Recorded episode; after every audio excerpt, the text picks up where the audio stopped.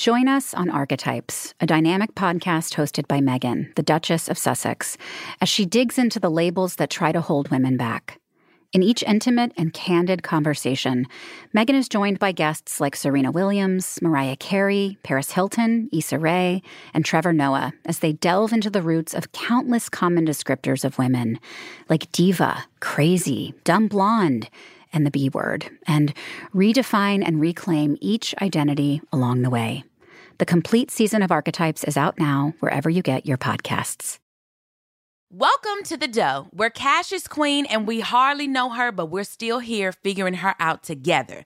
Because y'all, season two is here. Okay. Hosted every week by me, X Maya. Remember? I'm going to be talking to all types of people about their relationship to money reality stars, entrepreneurs, financial experts, and even some of my own friends. Basically, anyone who will get real with me about their dollars, how they make money, how they spend it, and how they save it. Because I'm trying to retire early, people. Season two of The Dough is out on March 21st, wherever you get your podcasts. Lemonada. I promise I will do everything in my power. I will not relent until we beat this virus. But I need you, the American people. I need you. I need every American to do their part. And that's not hyperbole. I need you. I need you to get vaccinated when it's your turn and when you can find an opportunity. And to help your family, your friends, your neighbors get vaccinated as well.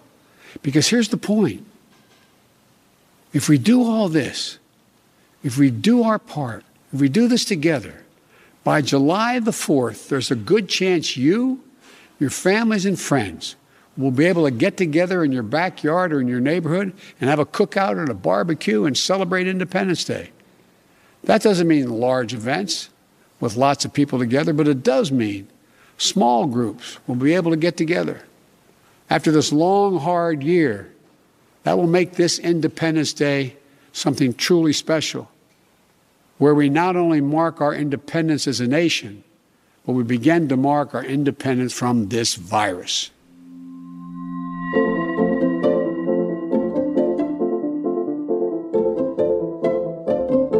Welcome to In the Bubble. I'm Dr. Bob Wachter. You just heard President Joe Biden in his speech to the country last week showing the kind of leadership that we were sorely lacking in 2020. Somehow the president managed to mark the one year anniversary of the pandemic hitting the shores of the United States with the empathy and uh, remembrances that befits this tragic milestone. But while doing that, he also infused his speech with optimism about the future, uh, real tangible plans about vaccination, about the uh, support package, and importantly, a call for action to all of us. This wasn't passive. We're not victims. We're not just receiving information and instructions. He actually asked us to do our patriotic duty. And I thought that all was very impressive. The optimism seems justified. We're about to hit 100 million doses of vaccine being distributed in the United States, uh, not quite at Israel level, but better than virtually every other developed nation. Uh, the president announced that not only will there be enough vaccine for everyone by the end of May, but that everyone will have an opportunity to have their name on the list by the end of April, which is uh, extraordinary. I had uh, dinner with my younger son last night, and he uh, told me that he's going to get his Fauci ouchie in May, which was the first I'd, I'd heard that. Apparently, uh, young people, that's what they're calling the vaccine, their Fauci ouchie. And once I heard that, I can't think of calling it anything else. We're also seeing the impact of vaccination. We're starting to see the numbers fall and disproportionately fall in highly vaccinated populations like older people and uh, and residents of nursing homes. So the vaccine is working; it's getting out there. Uh, the vaccine news remains excellent. Uh, we've heard a few uh, small concerns, particularly about the AstraZeneca vaccine, uh, which is not available in the United States. Uh, but the vaccines that we are using here appear to be incredibly effective and incredibly safe. And even the news about AstraZeneca, I think, is going to turn out okay. I think you know what we all know is you're going to see uh, some people have uh, health events after vaccination. The key is, are you seeing more of it in people with vaccines than those who haven't? The variant news is mixed with cases going up in some countries, uh, including some countries in Europe, uh, which is vivid illustration that we have to be careful. But the good news is the cases are going down actually faster in the UK than they are in the US. And in the UK, most of the virus they have is the variant. Uh, we've also had some scientific news that the vaccines do appear to work reasonably well against against the variant. So that's less scary than it was a couple of weeks ago. Uh, we're beginning to open up in most states prudently. In some states, in my judgment, not so much, going a little bit too fast. But we have to watch this carefully and be sure that uh, people are acting carefully. If you've made it a year and have not gotten infected, I don't care if you live in Texas or Mississippi. This is a bad time to get infected. You're a month or two away from getting vaccinated. So please uh, do everything you can to stay safe out there. And importantly, the rates of vaccine acceptance seem to be going up in several surveys, particularly in communities of color. And as the vaccine has been out longer, the acceptance of it, the willingness to get it, the interest in getting it has gone up as well. The one group where it has gone down a little bit appears to be in Republicans. And I'm hoping some of the political leaders in that party push uh, and support the vaccination because it's really important. It will save people's lives. Well, we are a year into the pandemic, and we've chosen to do a three part series reflecting on the past year, thinking about where we are today, and helping us uh, think about where we might be a year from now. Uh, hopefully, you've had a chance to listen to the first two installments in the series. I thought they were both wonderful one with New Jersey Governor Phil Murphy, and the other with Ashish Jha, Dean of this uh, Brown University School of Public Health. Today will be the third and last installment in that series, and we'll be talking to Apoorva Mandavilli, uh, the science and health correspondent for the New York Times. But before uh, I bring on Apoorva, we also had a chance to check in with Lana Slavitt to see how she and Andy are doing a year into the pandemic. So uh, let us ring up Lana Slavitt.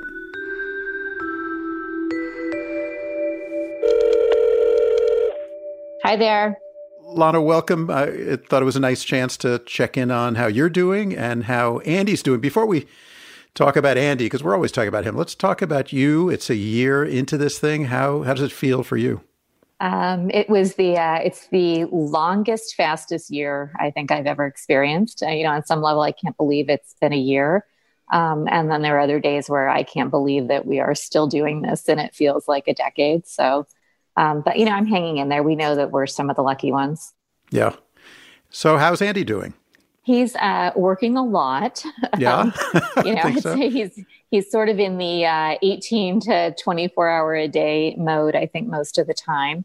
Um, you know, it's a short term role, and so every day matters. And I think uh, he's feeling a lot of pressure to get a lot done as quickly as possible and to um, really maximize his time in DC. Um, but I, I can also tell that he's feeling really hopeful. You know, at the beginning, I think it was, you know, peering into the abyss. And I think now, you know, they feel like they're above ground and they're building up again. And it's a good feeling to see all the statistics improving every day in terms of vaccination numbers and who's getting vaccinated. And, um, you know, you can always do better, but I, I really do feel like they're they're feeling good about the progress made to date and like there's light at the end of the tunnel. Well, it's it's actually unbelievable the amount that they've gotten accomplished in a couple of months. If, you know, between taking the vaccination program, which was hobbling along to something that seems to be humming along now to the $1.9 trillion bill to 100 things in between, it just feels like they've been not only working really hard, but actually quite effective. Yeah. No, I think, and I think having a, a team that's focused 100% on this was really essential too. So this isn't a walk chew gum thing. You know, the president can do that, but like, you know, in terms of like the response team, this is all they do mm-hmm. is, you know, worry about getting more vaccinations to more people faster. Um, and it really did take that kind of a focused effort. Has it been a cha- there's so many talented people on the team. Was it a challenge for Andy to figure out what his precise lane would be. I, he probably had more experience with public and scientific communications than many other people, and that that felt like an obvious thing. Uh, but uh, sort of figuring out who does what was that a challenge for him at all? You know, I think for like two days, and then mm-hmm. um, it, he said it came together pretty quickly. It was pretty obvious, you know, that they wanted him to lead a lot of the communication stuff. Um, and so, you know, he moved into that lane very fast um, in terms of the, you know, thrice weekly briefings and, and, you know, communications with the press and the media. And that um, you know he knows how to manage talking points how to answer questions um, how to be honest when you don't know and remember to circle back to somebody. And and then i think on the distribution front um, i think you know at the end of the day he's just very comfortable with ambiguity and uncertainty and calling people and asking for help like corporate leaders and not necessarily knowing what exactly you're going to be asking them but letting them know what you need and then you know having a, a dialogue where they start talking about what they can do um, and then being able to like bring in other people to you know hone that. So um, a lot of the work he's done has been around bringing in corporate leaders and um, you know corporate capabilities into helping on the distribution and vaccine sort of management um, front. Yeah. But yeah i'm actually i mean i think even he was surprised at how quickly he was able to get up to speed and really you know start running. Mm-hmm and he hasn't stopped since. yeah. People ask me all the time, why didn't you go to DC? And I'm like, so I've like been a work widow before. Like, yeah, yeah, not there would have, Yeah, it just would have been like you know me hanging out, you know, taking care of errands and things like that, and you know, I wanted to like sort of live my best life also. So yeah, you know, we try to see each other at least once a month, but you know, it's a short term gig. Well, please uh, give Andy our warmest regards, and I'm glad you you're doing okay. And, uh, yeah. and I think we're all feeling a little bit optimistic uh, about how things are going to be. And uh, Fourth of July sounds great. I've been enjoying the show, Bob. It's great. You. Uh, you. know, love your guests, and it was great to hear Phil Murphy on there the other day. That was like nice to see some repeats and yeah. all of that. So, you know, thanks for doing what you're doing. I know Andy feels a lot better having you. Well, thank you on the podcast and you know taking care of things big shoes to fill, but it's been a great privilege to do it. Thanks so much for being on today. Great. All right. Thanks, guys. Thanks so much to Lana, and it's wonderful to hear how well uh, she and Andy are doing. Uh, not surprising that Andy's working 24 hours a day because the amount of activity coming out of this White House is really uh, very, very impressive. Well, there's been a lot of attention paid appropriately to how well many health systems have done and performed in the pandemic, uh, the miracles that were pulled off by some of the pharmaceutical companies in producing these vaccines in record time.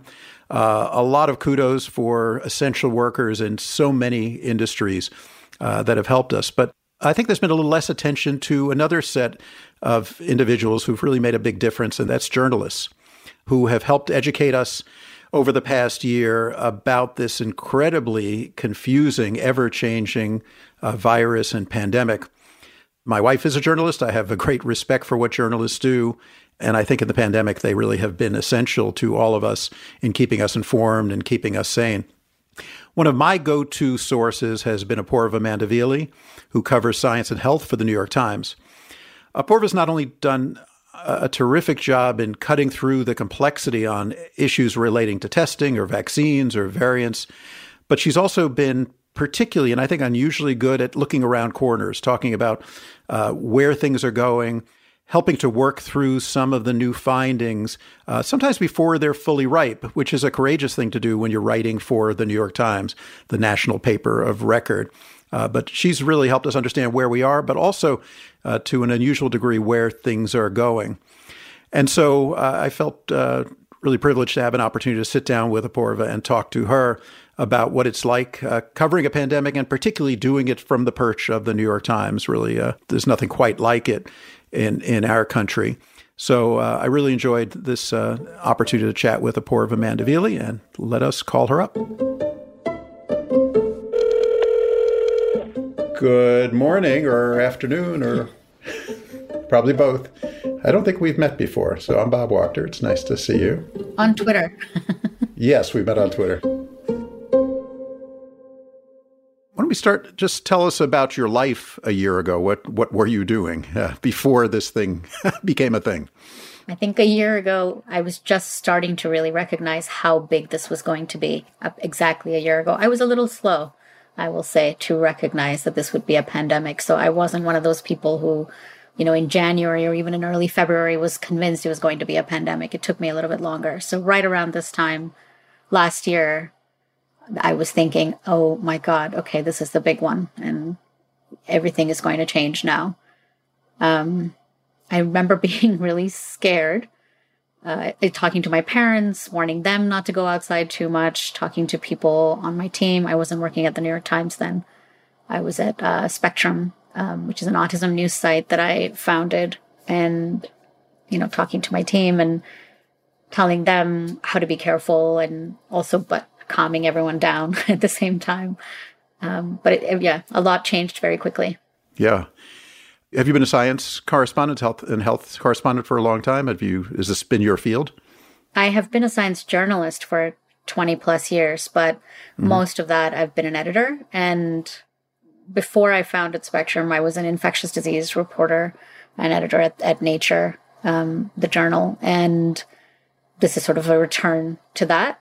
And now I'm just a reporter and I actually really love it. It's like going back to what I went into journalism for to begin with, you know. Mm-hmm. Um, and I kind of lost track of how much I love reporting being an editor for so many years. And having covered infectious diseases and science, as you began to see this thing emerge in January and February, uh, were there examples that you know did you go back to the great influenza and think about that or were the things that you'd covered in the last 20 or 30 years not to say that you were at the great influenza i understand it was 1918 but uh, how did you uh, what, what was the kind of intellectual scaffolding you used to say oh this might be like x or y what, what were those things well, obviously SARS, that was the big one that I covered. And because it was also a coronavirus and because it was more widespread or more cases than MERS um, and more on the sort of global consciousness than MERS, that was the first thing I thought about. I'd also covered bird flu. So those were sort of my reference points. And um, one of the first stories I wrote actually was based partly on what I'd learned about SARS and MERS, which is that uh, with both of those, kids weren't very affected. And I started to notice that even with this, we weren't really hearing much about children being affected. And there was a New England Journal of Medicine paper that came out very early on with some data from Wuhan. And I remember seeing that anybody under 15, it was like the number of cases was so low. Um, so there was a clue that this was behaving much like those other two coronaviruses. So that was actually the first story I wrote was that kids seemed to be mostly spared by this virus. So let me ask you about that. Uh, one of the things that has struck me about your reporting over the past year has been that you have taken some risks. You've been out there with stories that could have proven to be not true, or things might have, you know, the ball might have bounced a little differently. How did you decide when to pull the trigger on a story, particularly after you came to the New York Times, where the impact of anything you write is going to be multiplied, you know, 10,000x? Yeah, and pretty much all of the coronavirus reporting I've done has been for the Times. So it's from the beginning, the spotlight has been very big yes. for this. Um, I think I really rely on my conversations with scientists. You know, I've been what they call a trade journalist uh, in science journalism, which is that I've written and edited mostly for scientists in my career. And I think that has really helped me understand when scientists are cautious and to read between the lines, to hear their hesitations and caveats. And I think I've also learned how to eavesdrop on their conversations and start to notice when something is becoming a trend. Um, and only among them hasn't quite filtered out to the mainstream yet. And so that may seem more like a, a real gamble from the outside, but I think for me, it's pretty much rooted in some conversations that I have seen taking place or that I've had myself with scientists where I can see that this is where the science is headed.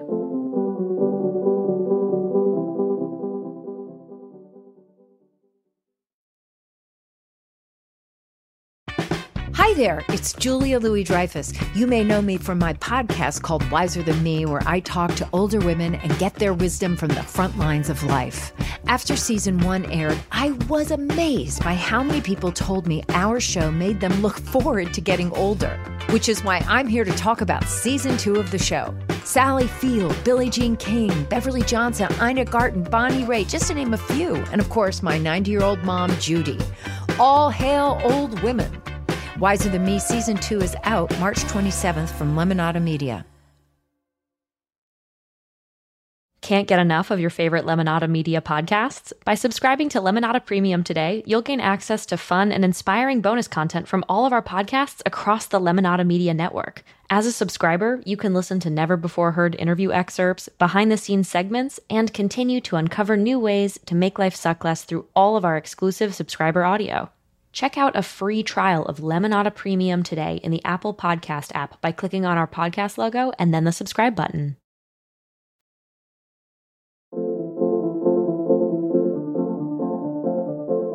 Did you appreciate that when you came to the Times that the spotlight would be on to the degree that it was, particularly as COVID emerged as the dominant issue in the world? I'm just thinking about that first article you write about uh, emerging evidence that kids may not get hit quite as badly as adults. The implications of that for the schools and for you know everybody is so massive. Did you appreciate that fully as you were as you were writing that article? You know, I, I had some sense of what it can be like to write for the Times and have a really big reaction because I had written an article about Lyme disease about a year before. Um, and I got so much email and so much hate mail and so many tweets. So I, I had some sense of how much things can blow up. Um, with that particular COVID kids story, I found out very quickly how many reads it got. And I think that was also a clue to all of us that this was going to be huge. And people were just so interested in every aspect of this. But over the year, I have to say, I am really surprised at the unrelenting nature of the interest and the unrelenting nature of the spotlight. I've I've had been on the receiving end of some very very nasty attacks, and I wasn't quite expecting that. Yeah, and I noticed a couple of weeks ago on Twitter, uh, you talked about how you know you say one thing and then a, a white male journalist says something comparable. I think this was about the New York versus the California variants, and you get hammered in uh, in Twitter, and the white male journalist does not. First of all, maybe describe that to us, and second of all, did that how has that made you feel? It's not new, right? This happens all the time, but I think that was a very stark example where it was like you could almost compare them side by side. Um, this was, you know, Carl Zimmer, and I don't think he would mind me saying that because he was quite open about it as well. So we both write for the New York Times. He wrote about the California variant. And that was almost all based on unpublished data and not even preprint data. So it's what we call pre preprint now, right? So mm-hmm. everything was just based on talking to the scientists and not actually having data that all the other scientists can see out there on medRxiv or bioRxiv. And he didn't get a lot of pushback. Uh, I think the few people who did engage with him did so very respectfully. You know, they asked questions and then they heard his answers and they went away. And then I did the exact same thing. If anything, I would say that mine was a little less um, questionable or, you know, tricky because I wrote about two different sets of data. And one was a, a preprint that was already out, and the other one came out within 12 hours of my writing the story. And yet I was just raked over the coals at how irresponsible I was and how dare I write about this when scientists haven't had a chance to look at it and it just started there and it just went on and on. And I think the more I tried to actually defend myself, it was like this the worse it got. It was like I was just supposed to take it lying down and not even speak up for myself. First of all, how does that feel? And second of all, how does that affect your journalism going forward? Well, it doesn't feel great, um, but you know, I, I think one of the ways I've coped during this pandemic with these things, with you know, being treated the way I have been is to just call attention to it because I think these things continue when they are in the dark or when they continue without anyone calling them out and the public eye on it. So I just called it out. And Carl, who's a good friend and you know a great journalist, um, also wrote about it very publicly and you know in his tweets. And um, I think that was how I cope with all of these things is just by first of all, being very confident that I'm doing my job. This is my job is to bring information to light. Not everyone is going to like it. Scientists may not like the pace at which it happens, but journalism doesn't work at the pace of science. Sometimes it does, but often it's faster than science and it has to be, especially in a pandemic like this. So a lot of it is just being very clear about what my job is and what my job is not and where my allegiance lies, it lies with my readers. It does not lie with my sources. Yeah.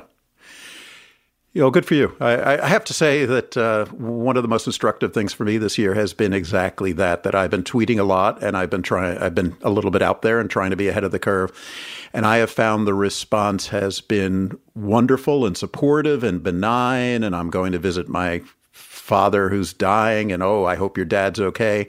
And then I hear from colleagues who are women or particularly people of color, and their world on Twitter is completely different. And I would have been clueless about that unless people told me that. Uh, it's it's very sad. Um, but yeah, I think shining the light on is really important, and I appreciate you doing that. Thank you. Yeah, I've gotten some incredibly horrific emails the last few weeks, so it's, it, it can take a toll over time. Yeah, wow, terrible. Um, maybe a couple more questions about the, the origins. Uh, you said you th- might have underplayed it a little bit. Uh, what was the moment that told you this was going to be as huge as it became? You know, there wasn't one moment. I think it was a sort of slow realization on my part over a course of probably a couple of weeks, starting around early to mid February, that this was going to be here. I think part of that was hearing about the cases on the West Coast, uh, and then hearing about cases in New York and knowing that there was community transmission already because the people who were being identified had no travel history. And, you know, once you know that it's in the communities here and that it's already spreading, it, you just realize, okay, this is here. And I think one particular thing that really struck me very early on is the possibility of asymptomatic transmission, because that was very different than SARS and MERS. And when people started talking about that as a possibility with this virus, everything just changed. How so? Well, it's very hard to control something that you don't know is being transmitted. I think with SARS and MERS, pretty much everyone who was infected had symptoms and had strong symptoms. And so you could see who they were, you could isolate them. It just, you know, you see the enemy. Whereas with this virus, it, a lot of the transmission was happening before people knew they were sick. So, you know, isolating people after the fact by the time they get sick and then go get tested and then they get the results, you know, it's like locking the barn after the horse is gone. So that really changed the picture in, in terms of how quickly we would be able to contain it. Right. It made all the temperature checking uh, sort of theater in a way. It, it, it's exactly the, the, usual the usual things that we did weren't going to work very well. Um, something you already hinted at, but I think was really a mega trend for the year was the way science came out and the preprints and the pre-preprints and the peer review on Twitter and all of that. So Tell us a little bit about how that trend played out for you and how that has changed the nature of your work. Well, before the pandemic, uh, when I was at Spectrum, for example, we had a rule that we would never cover preprints because it hadn't been through peer review. We wanted it to sort of go through the the review process um, and only cover things that had already been vetted to a certain extent. But that just wasn't going to be the case with this pandemic. And it was obvious early on that the journals were just not able to process papers fast enough to accommodate the pace at which information was coming out.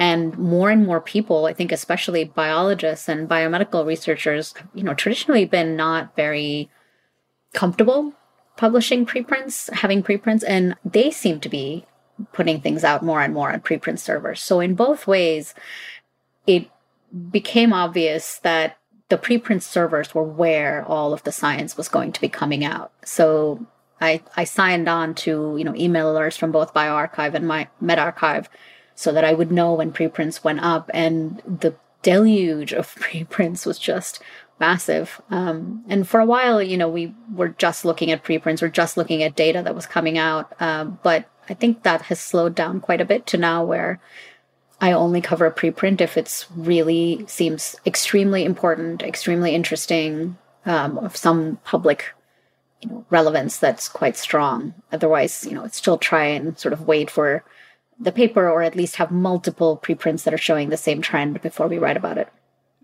What do you think the impact of it has been on science and on science journalism? It's, it strikes me it's yet another form of disintermediation that people can sort of go directly to the public without trusted vetters. Uh, and you could see things about that that are good and things about that that we've seen in the rest of our life that are pretty scary and pretty bad. What do you think the net of it is? You know, I think science journalists dislike science by press release just as much as scientists do. Mm-hmm. And we have pretty good bullshit detectors for the most part. So when we are approached to cover something and you know, we know that it hasn't been through peer review, we have our alarms going off too. And the key for me has always been to have sources that I trust, that I can go to and say, Hey, I'm hearing this. What do you think about this?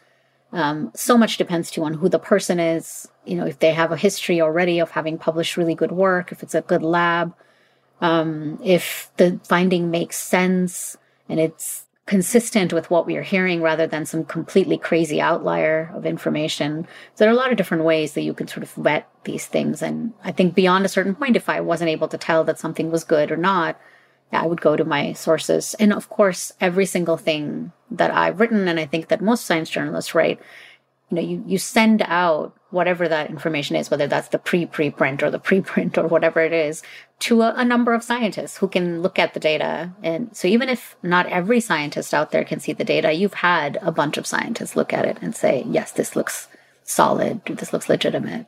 Got it.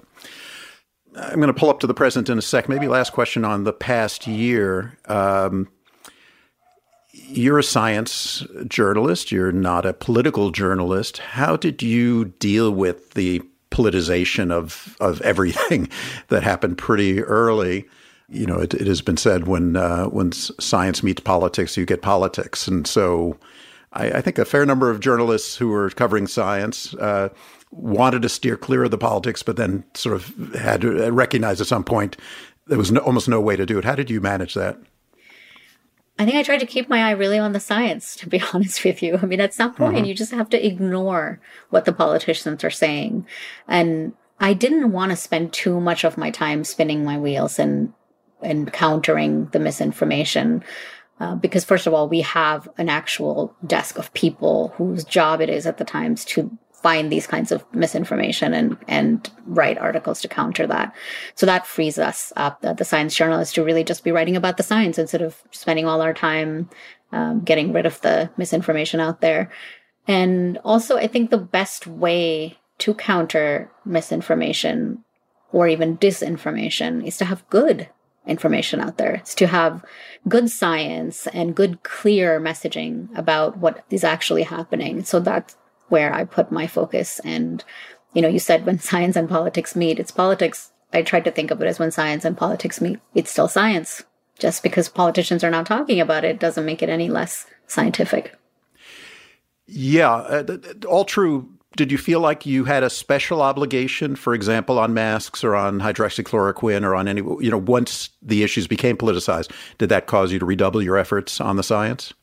Yeah, I would definitely say this time, I think with the agencies, especially with the CDC and the FDA, with not being able to more or less take what they said at face value, that made things really difficult. Um, not that you ever want to completely trust everything the agencies say, because it's always a little bit political, but the, the degree of um, obfuscation and misinformation and misdirection was really heavy this time. And as the pandemic went on, you know, in the fall last year, for example, we did a lot of pieces about the ways in which the White House was actually actively um, distorting the information that was coming out of the CDC. And so, you know, some of it was uncovering that and reporting on that. But um, the masks, you know, I think it was really a misstep on the part of the CDC and the WHO to make decisions about whether to recommend masks based on availability or financial considerations. I think they should have trusted the public and they should have been upfront about what was really the case.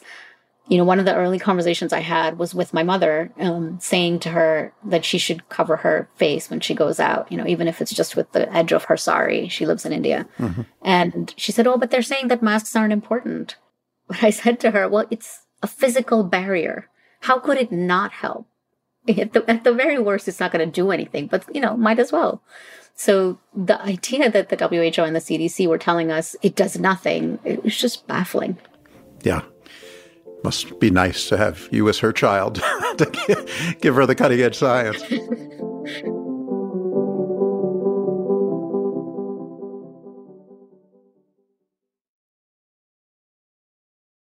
Hey, Lemonada listeners, we want to hear from you. You know, we love our sponsors for a ton of reasons, but one of the main ones is that they help us keep the lights on. And there's a really easy way that you can help us draw new advertisers and hear ads for things you're most interested in. Filling out our quick anonymous survey at lemonadamedia.com/survey. By just answering a few questions, you can help us find new brands to connect with and also share feedback about show content you'd like to see across the network. And to sweeten the deal, once you've completed the survey, you can enter for a chance to win a $100 Visa gift card. I promise the survey is short and sweet and will help us play ads you don't want to skip and also keep bringing you content you love. Just go to lemonadamedia.com slash survey. People love to pretend that there are simple formulas for living your best life now. Eat this and you won't get sick. Manifest it and everything will work out. But there are some things you can choose and some things you can't. And it's okay that life isn't always getting better. I'm Kate Bowler, and on Everything Happens, I speak with kind, smart, funny people about life as it really is beautiful, terrible, and everything in between. Let's be human together. Everything Happens is available wherever you get your podcasts.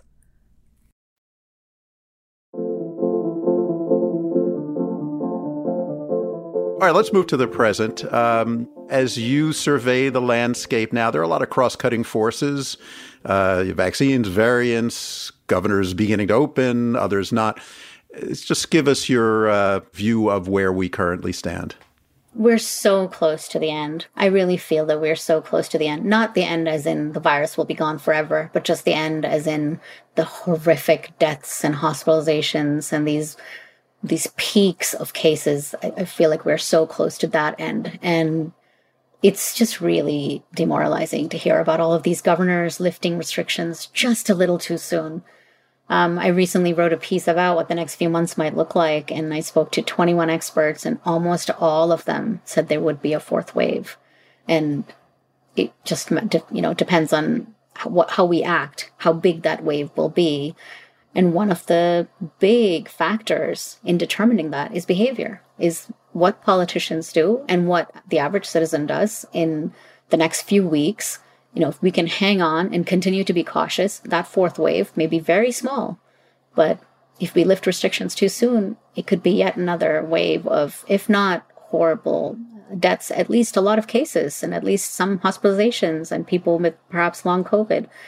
So it's been frustrating to see that this close to the end, we are still not willing to learn our lessons.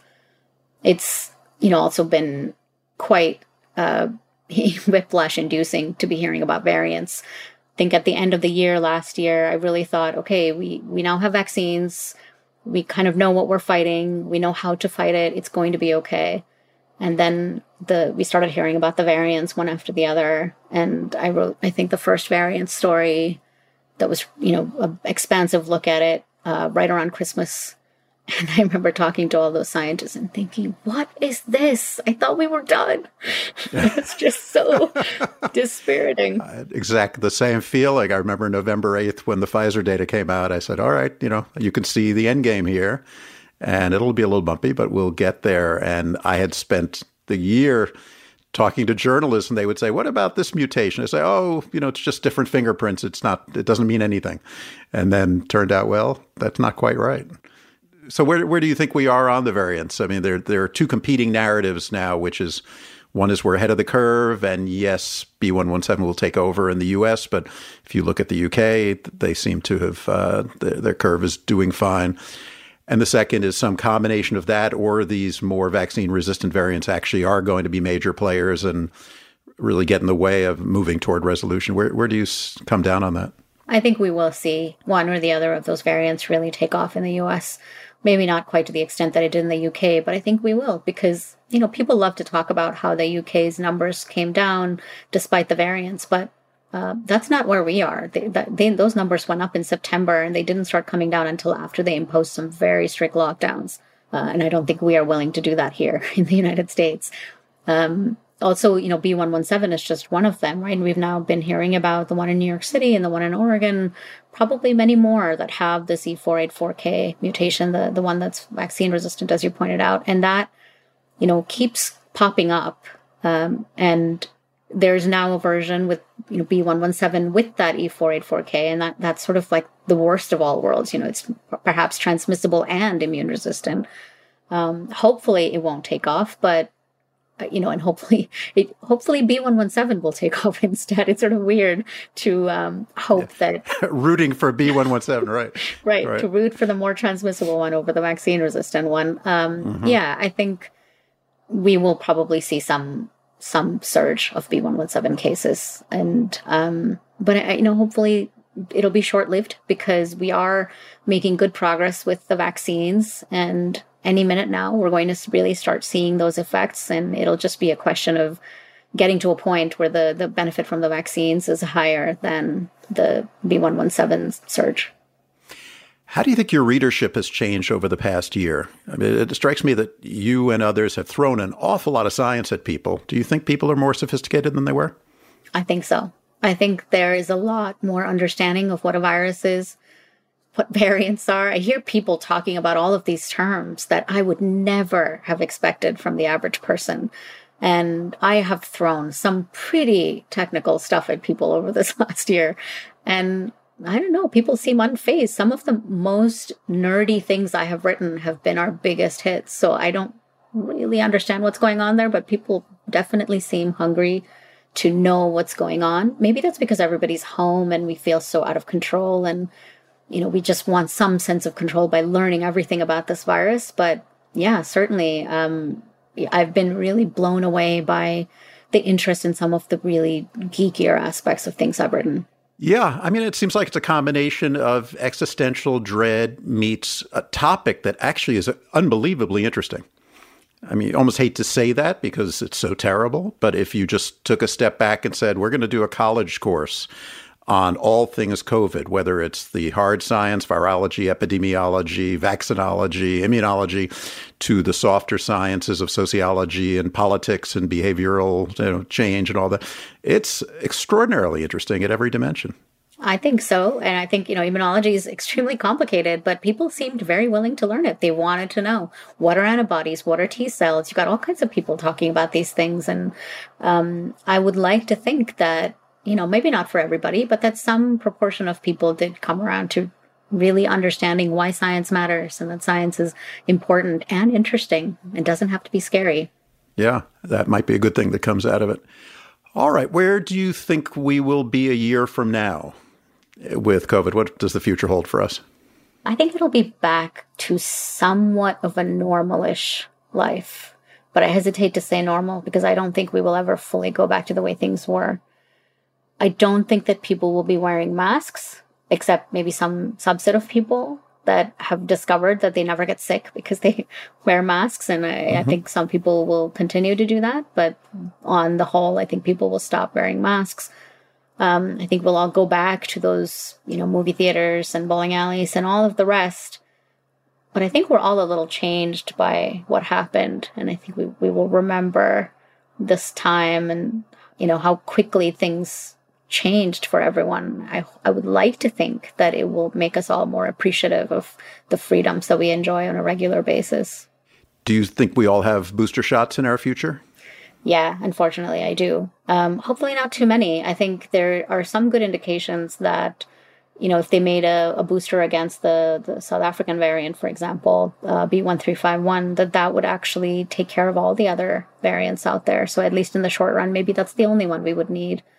Um, I think it's a matter of how often we will need them, but at least as long as the rest of the world is not vaccinated, we can expect to see more variants coming up. We can expect to see more clusters, even in countries where most people are vaccinated, and there will be, you know, the virus will still be around. So we will need boosters. I think some people would need them more often than others. You know, older people, people who are immunocompromised and don't put up a very strong immune response, they may need them more often. But yeah, I do see them. And how do you believe the world of journalism will have been changed a year from now? How will you be dealing with preprints and all the the things that sort of took on an extra sense of urgency because of COVID? I do think that science journalists will look at preprints a little differently. You know, so much is going to depend on whether scientists continue to publish on preprint servers, and I think they will. And I don't think that I'll stop looking at them, at least to see what the trends are, you, you know, if not to actively cover each one. Yeah. My wife still freelances for the Times and wrote for the New York Times on staff for many years. So I kind of have a sense of what it feels like. But the level of scrutiny, the level of celebrity that you had this year will probably not be replicated again in your career. You'll still be reporting from the New York Times and people are still going to read you and you'll get a lot of feedback, but nothing, probably not, not like this. Uh, will you be happy for that to go to go away if it does to some extent, or will you be sad about that? I don't know. I think I'll have mixed feelings. I think um, it's been lovely to feel like everything you write is important to people and that people read it and cherish it and want to know the information. Uh, but on the other hand, you know, we've I've had so much negative, uh, you know, negative reactions, so many negative reactions, so much hostility and anger directed at me that it'll be really nice not to have to deal with that. So it'll be a mixed bag. I'd like to think that you know, even if people aren't paying as much attention because it's not COVID, um, they will still care about infectious diseases a little bit more than they did before because now they understand why it's so important. Yeah, and how will you calibrate your response to the inevitable next threat? You know, there will be in a year or two or five an emerging infection that you hear a report of from somewhere. And how do we prevent the possibility that we're now going to overreact because everything this might of course this of course is going to be the new covid every story. And as we know from SARS and MERS and swine flu and uh, most things are not. This is, this is you know this is the last time anything was like this it was 102 years ago. So how are you going to get that right as the story emerges? I'm a naturally cautious person honestly. I, I you know even with this virus. I think the reason it took me so long to acknowledge that this was really going to be a pandemic is because I I don't like to panic people and talk about things until I can be somewhat sure that it's going to happen um, because I think it's just it's so frightening to think that your world is going to be taken over by a virus. So I you know, I might be a little more scared on the inside having lived through this once, but I think uh, and I hope that in my writing at least I will continue to be cautious and want to see some real signs before I start to, you know, um, have beat the drums and get the information out. Yeah. Well, I want to thank you for all of your writing and your honesty. And as I as I have said, I, I think you have uh, been someone who has taken the science and synthesized it extraordinarily well, and also not been uh, afraid to kind of be a little bit out there from time to time, uh, which I know is risky when you know that many people are going to be scrutinizing every word you write. But uh, your track record was unbelievably good. I think you tended to be right on almost everything. And uh, it made a difference and helped a lot of people, including me, understand this far better than we would have. So grateful for all of that. Thank you so much. That's so nice to hear.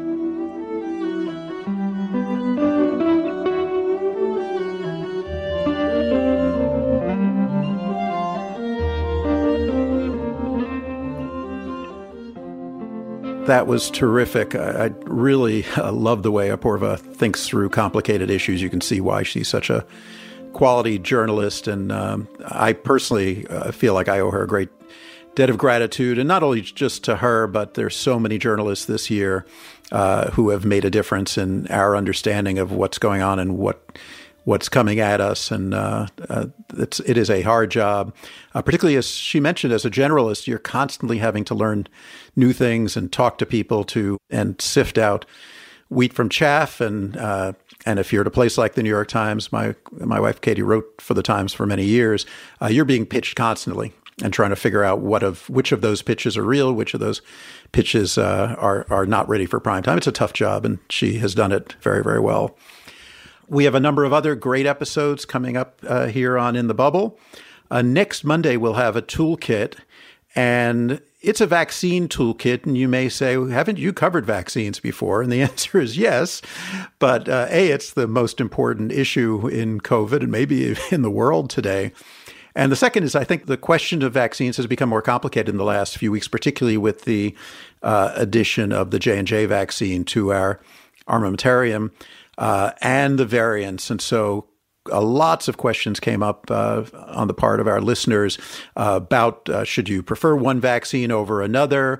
Uh, are the vaccines safe in different circumstances? Pregnancy being uh, being one of them. How do the vaccines and the variants interact with each other? And, and a ton more. So we had great questions, and we will have that toolkit for you next Monday.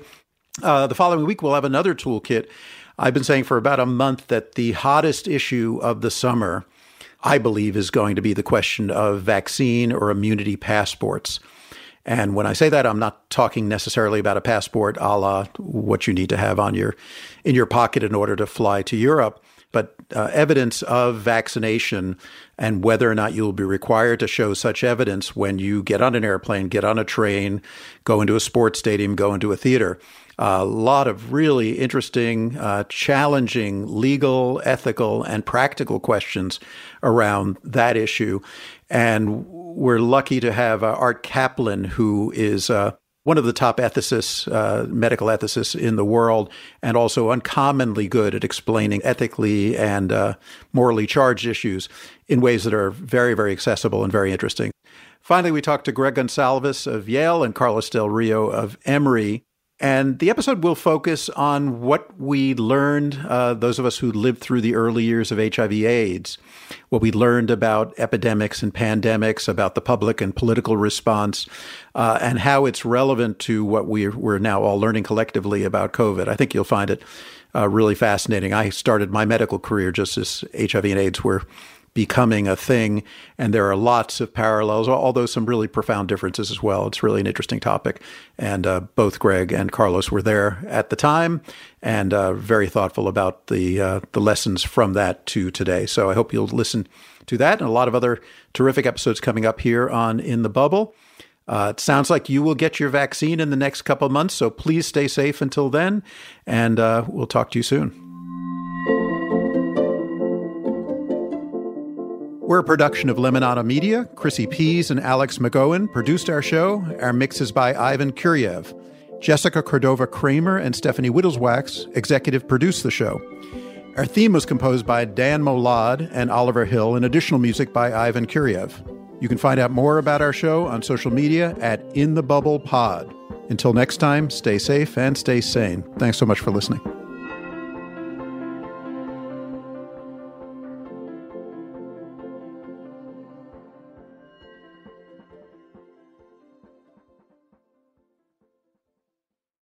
Last Day from Lemonada Media explores the moments that change us. Those times where you look back and say, whoa, one day I was myself, and the next I wasn't.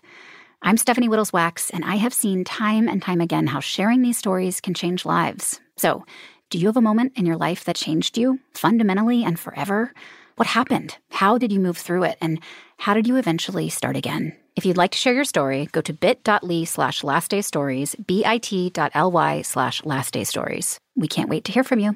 Hey friends, it's Meghan Trainor. And her big bro, Ryan Trainor. And her husband, Daryl Sabara. Each week on our podcast, Working on It, we share behind the scenes stories and bring you into our hilarious and heartfelt conversations, and sometimes with amazing guests. We tackle everything from navigating Hollywood to mental health to Meghan becoming a mother, Daryl becoming a father, and so much more. We'll get into the nitty gritty of our lives and leave no detail behind. Prepare to laugh, cry, and hopefully learn something new. Listen to new episodes out every Wednesday wherever you get your podcasts.